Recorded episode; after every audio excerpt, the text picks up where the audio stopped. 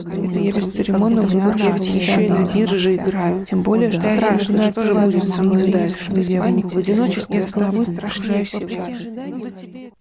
Привет. Меня зовут Марина Васильева, и это подкаст «Истории без вывода». Для тех, кто прослушал тизер, а я сама всегда пропускаю тизеры, напомню, что идея этого подкаста появилась потому, что у меня накопилось за несколько лет работы в журналистике какое-то количество текстов, которые интересны, но из них не сделать никакого вывода. Это не иллюстрации социальных проблем, это не подборки впечатлений на какую-то определенную тему. Это просто честные, интересные тексты, дневниковые записи, письма и даже одно послание к потомкам в капсуле времени. Когда я сама читаю или слышу такие тексты, меня всегда поражает, насколько люди разные, и как мы по-разному думаем, чувствуем, интерпретируем события, какие у нас удивительно разные защитные механизмы и к каким разным выводам из одних и тех же ситуаций мы приходим. Иногда можно сделать из всего этого какой-то вывод и придумать мораль, а иногда вообще никакая мораль не подходит, и все это просто напоминает разноцветный калейдоскоп, в котором нет никакого смысла, потому что это наша жизнь. Прочитать тексты, которые не озвучены авторами, я попросила актеров, а перед началом выпусков буду рассказывать, что это за история, кому она принадлежит и как она ко мне попала.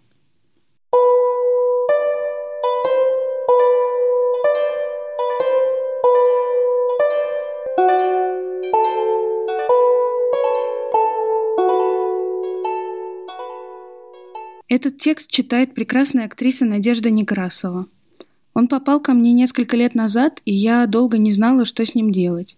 Его написала моя знакомая, с которой мы в старших классах школы писали друг другу письма по бумажной почте, то есть по почте России, про книги Горана Петровича и всякие другие книги, про времена года, ощущения, впечатления и вообще про жизнь. Этот текст о том, как она работала вебкам-моделью, и, по-моему, он очень хорошо написан. Авторка разрешила мне его использовать при условии, что я не буду называть ее имя. И, в принципе, именно из-за этого текста мне и пришла в голову идея подкаста, который вы сейчас слушаете. Потому что в журналистском материале я примерно понимаю, как можно посмотреть на вебкам, как на социальную проблему, и рассказать о том, что многим людям, чаще всего женщинам, трудно найти хорошую работу – а многие молодые люди не представляют себе будущего, к которому хотелось бы стремиться, и поэтому пытаются заработать и как-то выжить прямо сейчас. Еще я понимаю, как можно посмотреть на вебкам, например, как на огромный теневой рынок, и написать об этом текст для делового издания. Или сделать подборку историй о людях, которым, наоборот, такая работа действительно нравится, чтобы они рассказали, почему сделали такой неочевидный выбор. Мне, например, не так много вариантов приходит в голову. Но эта история индивидуальная. И об этой своей знакомой я точно знаю, что вебкам не был для нее единственной или последней возможностью заработать. Но и выбором для удовольствия или интереса он тоже не был. Мне кажется, это история о том, как человек может себя ненавидеть и неплохо скрывать это даже от самой себя. И при этом еще очень хорошо описывать, просто потому что это умный, образованный человек, который умеет хорошо писать. Но это мне так кажется, а может быть вы решите иначе и сделаете какие-то другие выводы. В любом случае, мне кажется, что этот текст стоит того, чтобы его послушать.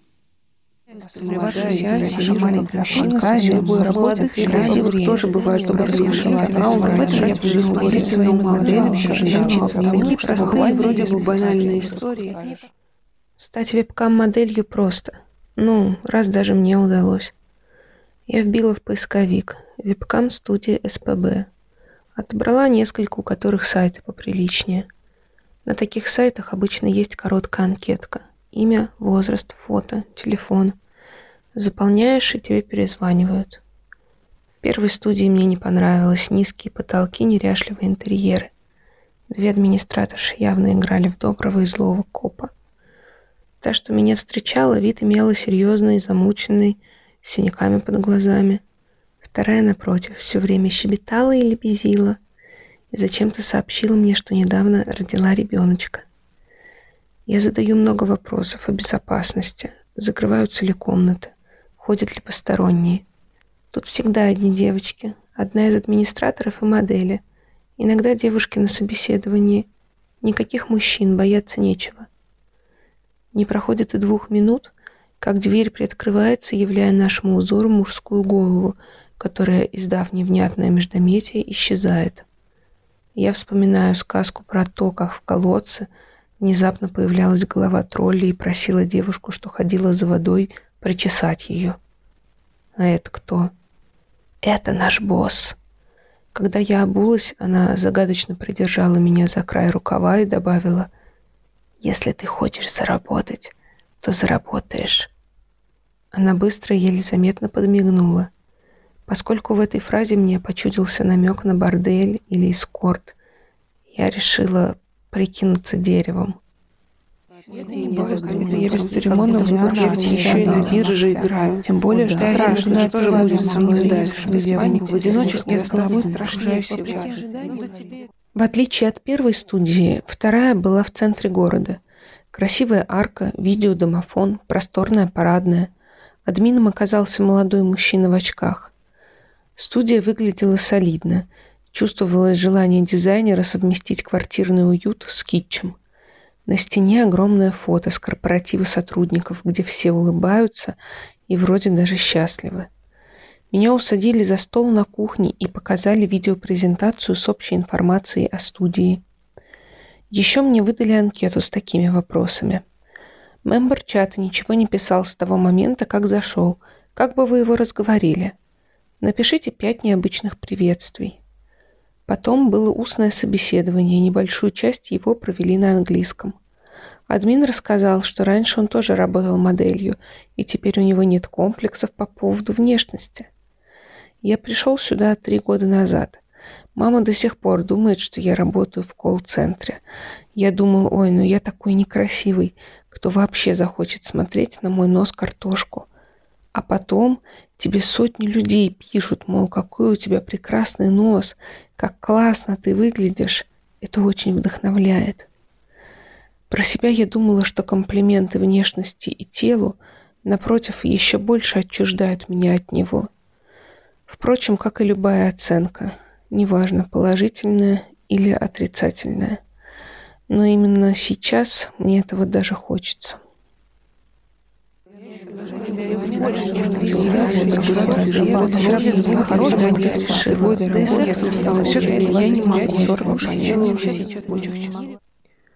Наступил понедельник. Я снова сидела за кухонным столом, но уже с более подробной анкетой. Над вопросами пришлось попотеть. Что вас возбуждает? Какой для вас идеальный секс? Ваши фетиши. Что вам не нравится в людях? Написать все нельзя. Потом мы с админом пошли в одну из рабочих комнат, где он меня сфоткал в белье в стандартно эротических позах. Оставалось сфотографировать мое лицо вместе с паспортом, в голове проносились кадры криминальной хроники, и придумать никнейм. Я предложила пять вариантов, открыв в телефоне генератор европейских имен. Из них выбрали наиболее труднопроизносимое, а админ еще и добавил к нему странную фамилию без моего ведома – Сочетание получилось так себе. Зато меня вряд ли кто-то найдет. А если и найдет, хотя пользователям из России перекрывают доступ по IP, то хули ты мне сделаешь, я в другом городе. Замат, извини. Нет, серьезно, я не понимаю, почему из-за этого нужно волноваться. В интернете тонны порнухи, в том числе жесткой, со стариками, детьми, животными, трупами. Думать, что кто-то будет бережно выискивать именно твои сиськи – Просто смешно. Я не Дженнифер Лоуренс. Денег у меня нет, шантажировать нечем. Сиськи вас разочаруют. Первой смены, однако, я ждала с ужасом и некоторым трепетом.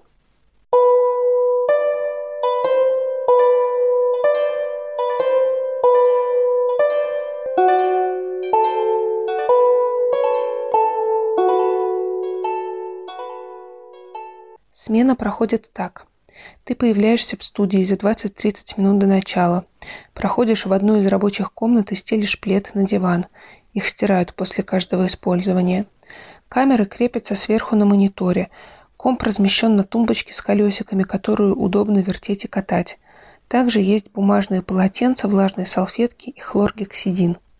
Включаешь комп и логинишься на сайтах. У меня пока их всего два, более и менее откровенный. Лучше, когда запущено сразу несколько сайтов, так выше заработок.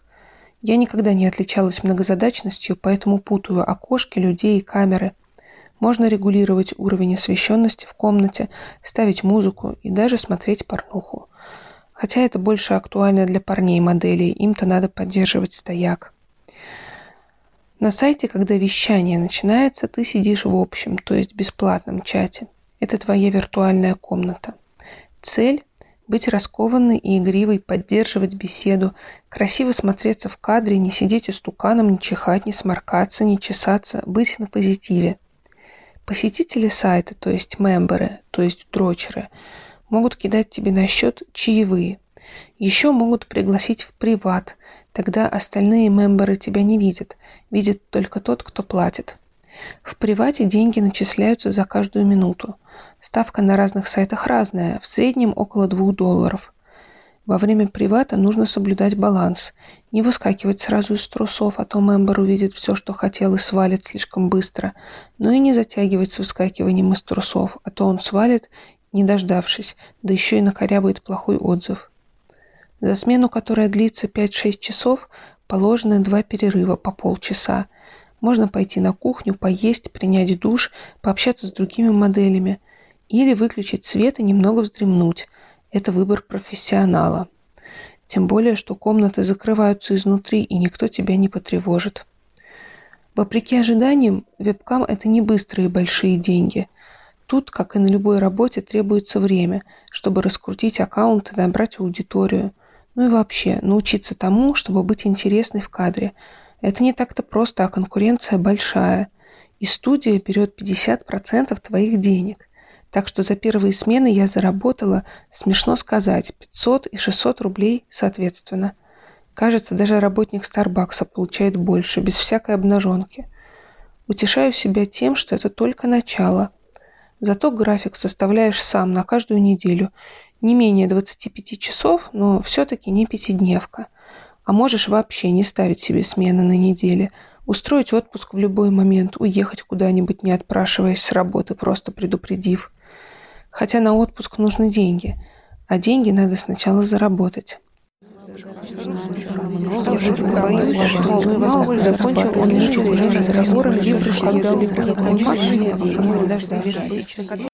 Вообще была надежда, что я латентный эксгибиционист, и что мои трусы мгновенно намокнут, как только на меня будут смотреть сотни глаз. К сожалению, я ошибалась. Видимо, это из серии фантазий об изнасиловании в сравнении с реальным насилием. Настолько разные вещи, что даже в один ряд ставить неловко. Даже когда я яростно драчу на камеру, как будто тереблю приклеенный к моему лобку кусок чужого мяса. Блевотно звучит, но так оно и есть. Охи-вздохи, ясное дело, имитирую. Так что к сексу это не имеет никакого отношения. Но из-за этого отстранения, когда смена заканчивается, и я собираю вещи, себя собрать не могу. Так и хожу потом недособранный, толком не понимаю, хочу я есть, спать или в душ. Больше всего в студии мне понравились парни-модели. Один или одна зовет себя трансухой, ходит по коридорам в черных ботильонах на высоченном каблуке, смачно матерится нежным и глубоким голосом и носит потрясающее каре, которое подчеркивает безупречную форму и гладкость лица. Перед началом моей смены спросил, «Волнуешься?» «Ну да, побаиваюсь как-то. Да что бояться, тебя же трогать не будут. Хотя подожди, пока тебе не дадут такую штуку. В задницу засовываешь, и она вибрирует от чаевых. Мало бросили, слабо вибрирует, а много? Ух!» закатывает глаза. Виброштуку админы мне пока не предлагали. Не доросла еще. Предложили выкупить простенький дилдак небольшого размера за 500 рублей в счет зарплаты.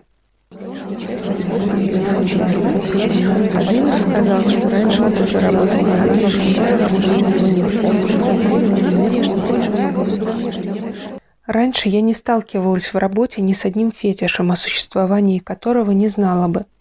Да, Некоторые просят показать ступню, шевелить пальцами ног. Многим нравится, когда я бью себя по лицу. У меня отлично получается отвешивать себе звонкие пощечины. Это не слишком больно. Но к концу смены лицо ощутимо болит. Однажды на смене мне стало скучно и жарко. Людей в чате почти не было, кожа от слоев штукатурки начала блестеть, хотелось нырнуть в прохладный бассейн и смыть с себя все это.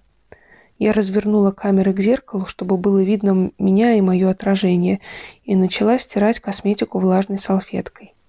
Скоро мое отражение стало бледным, почти прозрачным. Яркий студийный свет высвечивал каждую неровность на коже, каждый волосок. Отлично, я уже месяц не выщипывала брови, подумала я. Пинцет нашелся в косметичке. И что началось? Откуда-то в чаты набежали люди, стали писать. А что это ты делаешь? А это больно? Это какое-то новое шоу? Никогда не угадаешь, что людей привлекает. Может и полный пофигизм. У руководства студии, однако, совсем другое мнение. Как добропорядочная гражданка, я посетила еженедельное собрание моделей. На повестке дня были пластические операции. Успешным моделям студия предлагает помощь с ринопластикой и увеличением груди. Если это принесет нам деньги, мы готовы дать вам аванс и рассрочку, посоветовать клинику. Хотя нос это для большинства не актуально, а вот большие сиськи рулят, это очевидно. Девушки, вы все здесь обязательно родите. Я знаю, ну так вот, не волнуйтесь. Вы думаете, смогу ли я потом кормить грудью? Сможете. Сейчас технологии очень прогрессивные. Не сомневайтесь, если вы хотите быть профессионалом, это обязательно нужно сделать. Дальше я не слушала, потому что придумывала муки, которые ждут этого человека в аду. А если серьезно, то в такие моменты и задаешься вопросом, что я, черт возьми, здесь вообще делаю. Конечно, мне не хочется работать на обычной работе и хочется перепробовать как можно больше экзотических занятий.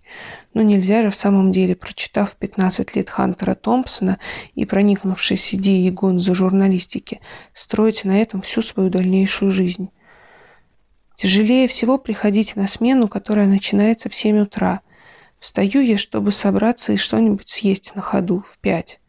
Прихожу в студию, а там выговор – Мол, мало ты зарабатываешь и уже на грани увольнения. Мой максимум пока 2100 за 10 часов, и меня это вдохновляет не больше, чем мое руководство. Для сравнения, хорошая модель где-то после года работы получает 25-40 тысяч в неделю, 25 рабочих часов. Это не байка, это я бесцеремонно выспрашивала у коллег. Пытаясь изгнать сцены утреннего Невского из памяти, я с головой погружаюсь в чаты. И вскоре в приватном сеансе вижу, как мужчина сосет собственный член. Я слышала о таком раньше, но увидеть своими глазами не ожидала. Похвальная гибкость, что тут скажешь.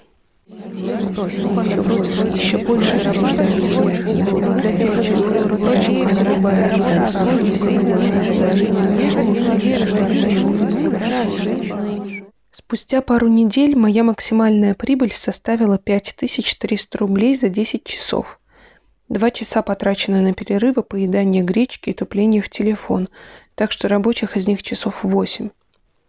Поразил клиент с простым именем Джон – который полчаса смотрел, как я облизываю искусственный член. Я несколько раз прерывалась, спрашивала, «Тебе точно не скучно?» «Нет-нет, не останавливайся». Стратегический запас слюней уже давно истощился. Горло соднило, мышцы лица начали болеть не хуже, чем на приеме у стоматолога, когда очень хочется только одного – наконец-то закрыть рот. К счастью, Джону захотелось посмотреть на фингеринг а потом и на то, как я засовываю в себя две руки одновременно. Поскольку я не фанат такого дела, то экспериментировать с растяжением не стала. К счастью, удалось выбрать удачный ракурс камеры, чтобы создавалась оптическая иллюзия. А на самом деле я просто подгибала пальцы на одной руке, не вводя их внутрь. Джон очень впечатлился и стал, как и все они, набиваться в бойфренды. Шлет мне селфи на внутреннюю почту. Обычный загорелый серфер с кубиками в дурацких семейниках. Даже симпатичный, ну для тех, кто пересмотрел молодежных американских фильмов. Конечно, я не верю, что это его фотография, и Джон решается включить свою камеру. Что ж, и правда он. Закончил он мучить меня разговорами только когда у него закончились все деньги, на которые он мог бы позвать настоящую живую девушку на ужин в ресторане, например, или двух друзей в бар. Нет, все-таки я не могу этого понять. Некоторые клиенты вовсе не хотели, чтобы я их чем-то развлекала. Наоборот, им было важно выговориться, чтобы кто-то послушал, разделил с ними радости и печали – Сорокалетний мужик по имени Том даже не просил меня раздеваться.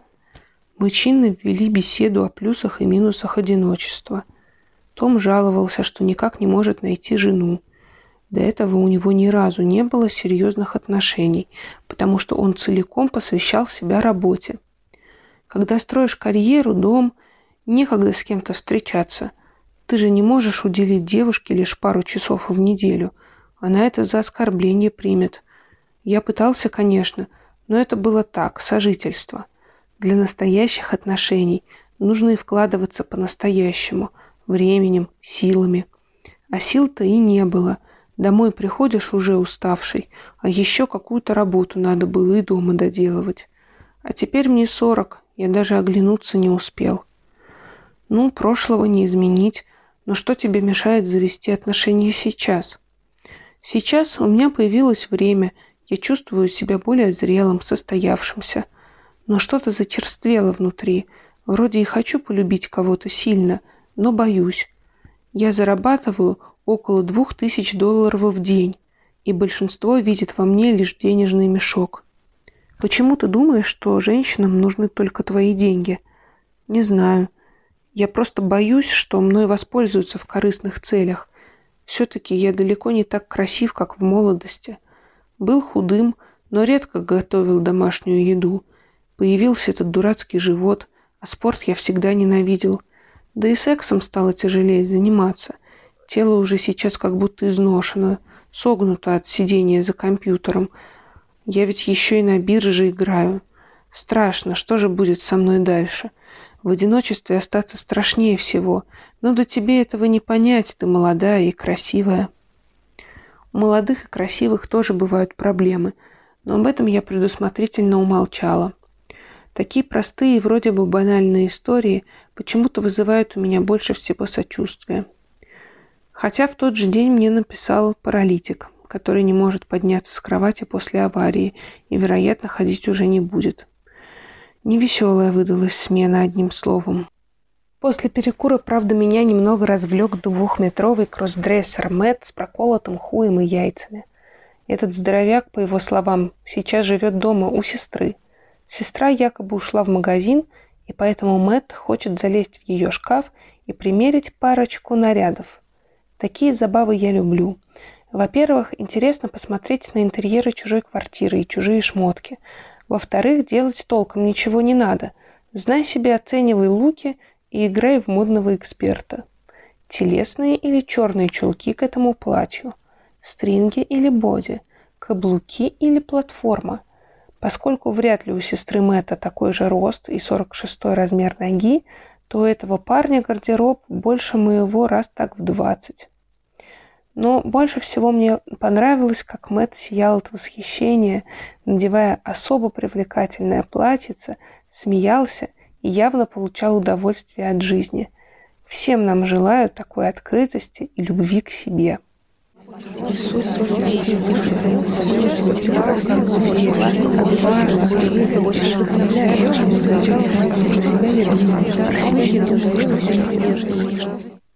Один мембер, услышав, что я поставила Кен, восхитился и сразу взял меня в приват. «Слушай, круто, я просто обожаю крауд-рок. А ты знаешь, что Дама Судзуки жив? Он сейчас живет со мной в одном городе, в Ванкувере. Я его видел. Ух ты! И как он поживает? Да ничего. Давай-ка мы с тобой поиграем в ампутацию. Догни, пожалуйста, под себя ноги так, чтобы было ощущение, что у тебя нет ног ниже колена. Я послушно подгибаю ноги, смотрю на себя в камеру. Неприятно. Поскольку тема увечья относится к моим фобиям, то меня начинает немного мутить, но я пытаюсь подавить это ощущение. «М -м, ты кричала, звала на помощь, Но врачи, которых я позвал, связали тебя. Они провели операцию точно и аккуратно. Когда ты очнулась от наркоза, ног уже не было.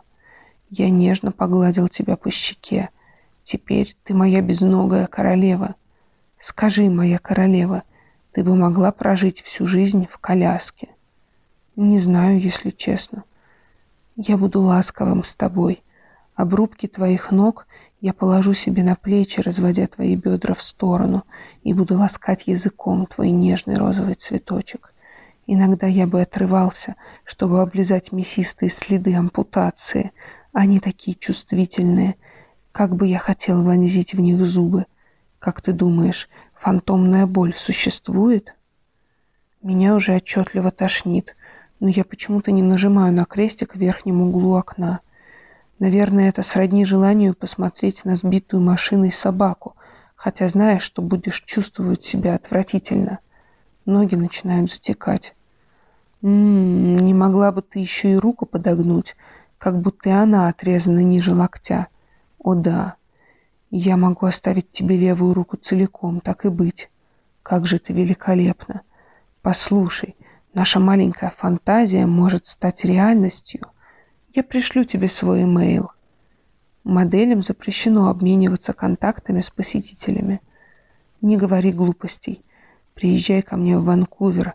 Я буду заботиться о тебе всю жизнь, моя безногая королева. Я никогда тебе не изменю. Ты ни в чем не будешь нуждаться. Ты никуда от меня не сбежишь. К счастью, тут у него закончились деньги, и я с облегчением разогнула ноги. Тема ампутации меня отвращает, но мне и многих других фетишей не понять. Но куда более омерзительно мне показалось это желание полностью получить человека в свою собственность, чтобы он был зависим от тебя, нуждался в тебе и никуда не мог сбежать.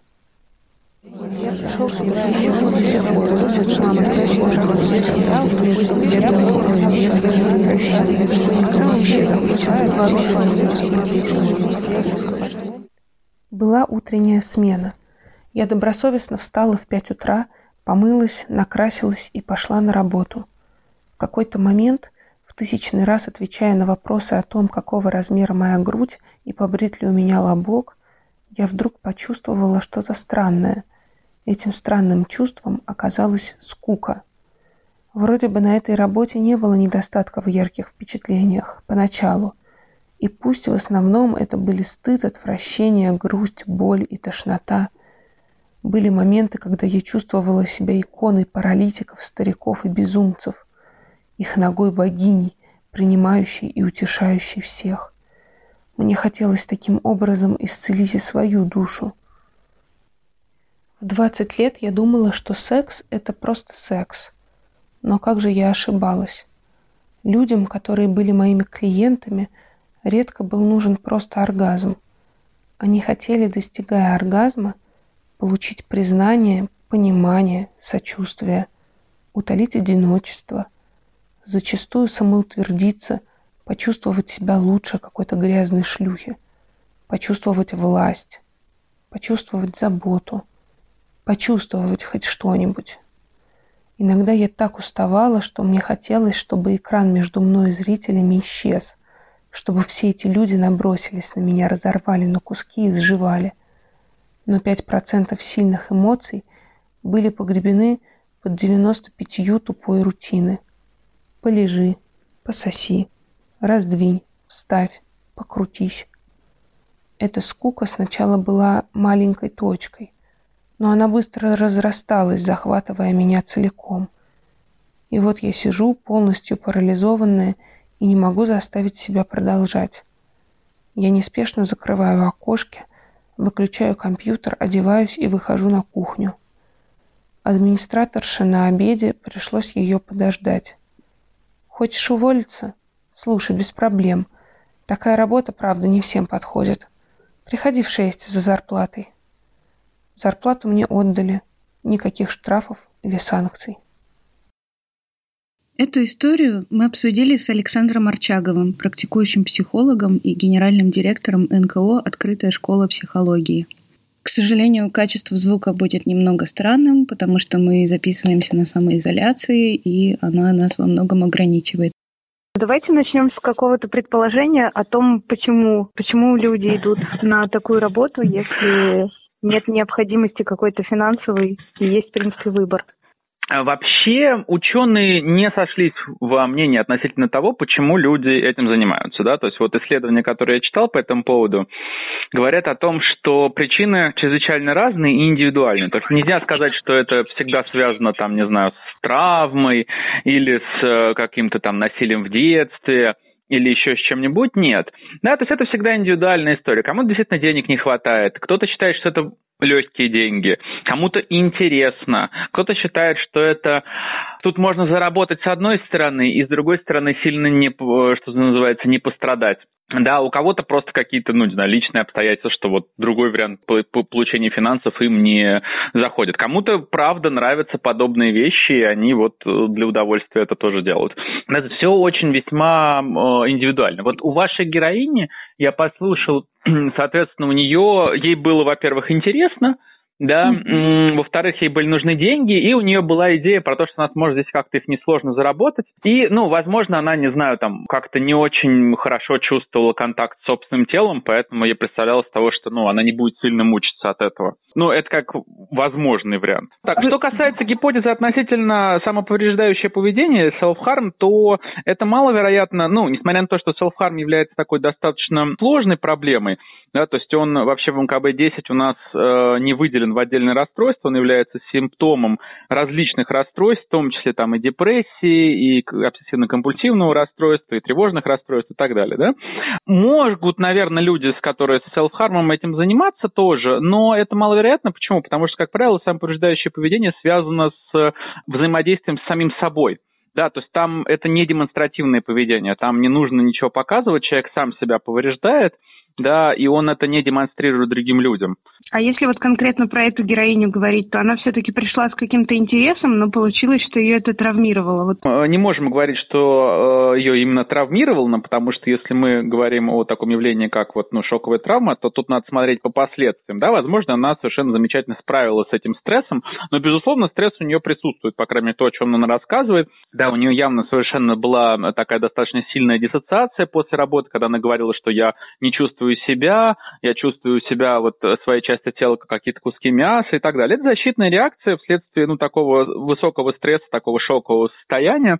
Вот, ну, потому что действительно она подвергалась там достаточно большому стрессу, постоянно нужно сексуальную стимуляцию, собственно, проводить да, вне зависимости от того, насколько ты там хочешь, не хочешь, вне зависимости от того, насколько у тебя там э, нервная система и половые органы вообще э, могут это уже выдерживать или это чрезмерно для них там и так далее. Плюс достаточно странные клиенты, да, вот э, та, например, история, когда м, она работала с человеком, который был фетиш на... Ампутацию? Да, на, на ампутации. Есть даже специальное название этого э, сексуальной, этой сексуальной девиации, я сейчас не помню, к сожалению, как она называется, но но она прям выделена в отдельную форму. Есть даже люди, которые себе удаляют конечности э, вследствие этой девиации. Одна из форм дисморфофобии – это когда человеку кажется, что он будет лучше, если э, он себе ампутирует руки и ноги.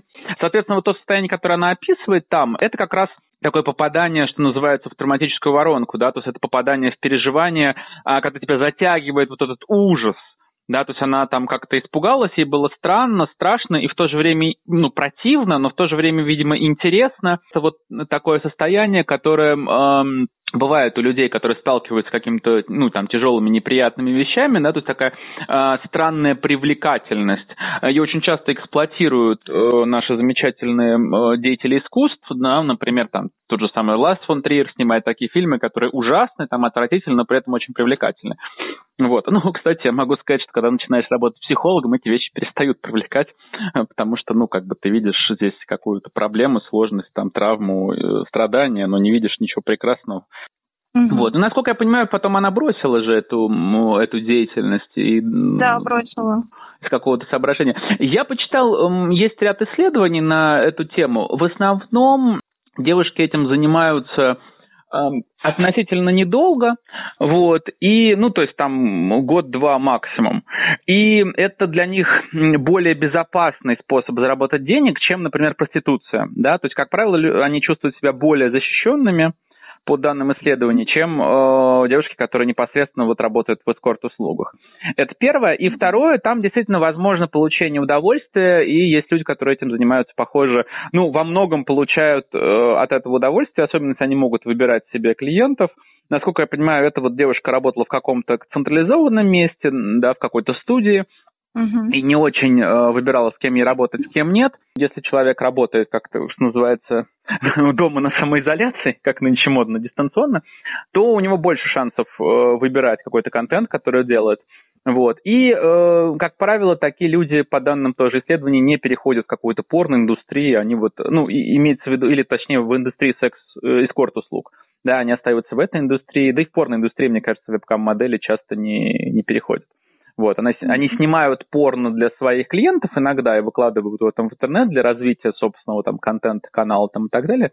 Вот, но, как правило, они не, не переходят в эту индустрию, как в, ну, не становятся актрисами, именно актерами порнофильмов.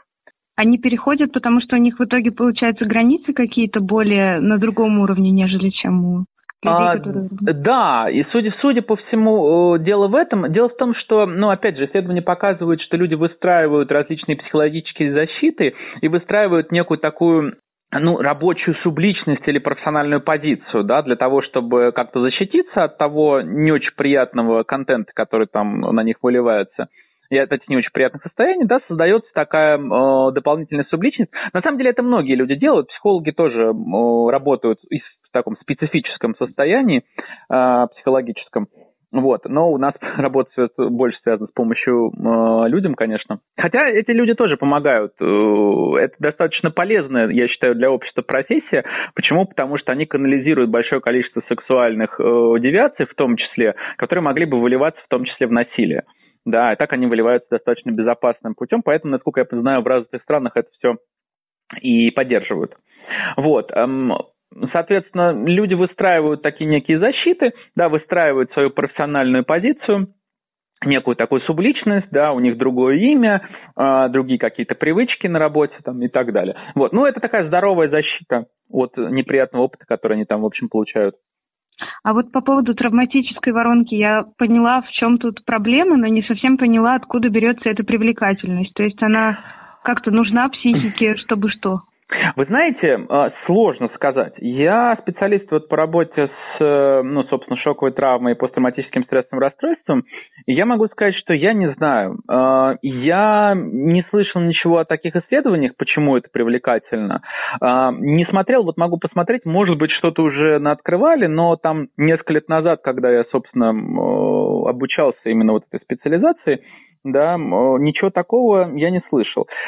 Можно предположить, что вообще эти состояния, они достаточно сильные, да, то есть вот шоковые состояния, они очень эмоционально захватывающие, в них, как правило, есть какой-то опыт измененных состояний сознания, в них опыт большого количества большого количества там всяких нейромедиаторов и э, гормонов, да, то есть человек может на это немножко подсаживаться, как на такой, знаете, э, как на экстремальный спорт.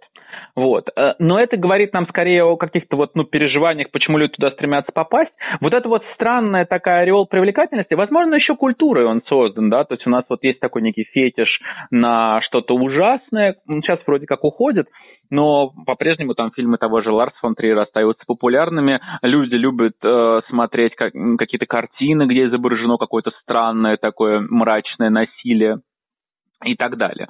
Да, то есть, может быть, это плод культуры э, в том числе. Но в любом случае, человек, когда видит такую, такой контент, у него поднимаются необычные для него переживания. Да? Это и могут быть, как я уже говорил, измененное состояние сознания или состояние какой-то вот, ну, экзальтированности, или какой-то интерес, потому что это что-то странное, неуместное, совершенно неадекватное, не вписывающееся в какие-то рамки. Поэтому, возможно, появляется такое желание как-то рассмотреть, прочувствовать и так далее далее. Вот. Ну, я не рекомендую поддаваться этому желанию, потому что это не очень хорошая история. Можно, правда, сильно поранить свою психику. Вот, mm-hmm. может, правда, поплохеть, если человек впечатлительный от просмотра каких-то там достаточно такого неприятного, тяжелого контента.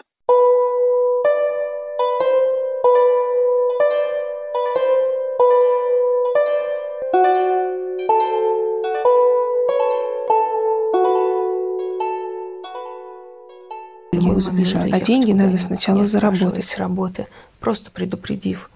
Хотя на отпуск нужны деньги, а деньги надо сначала заработать.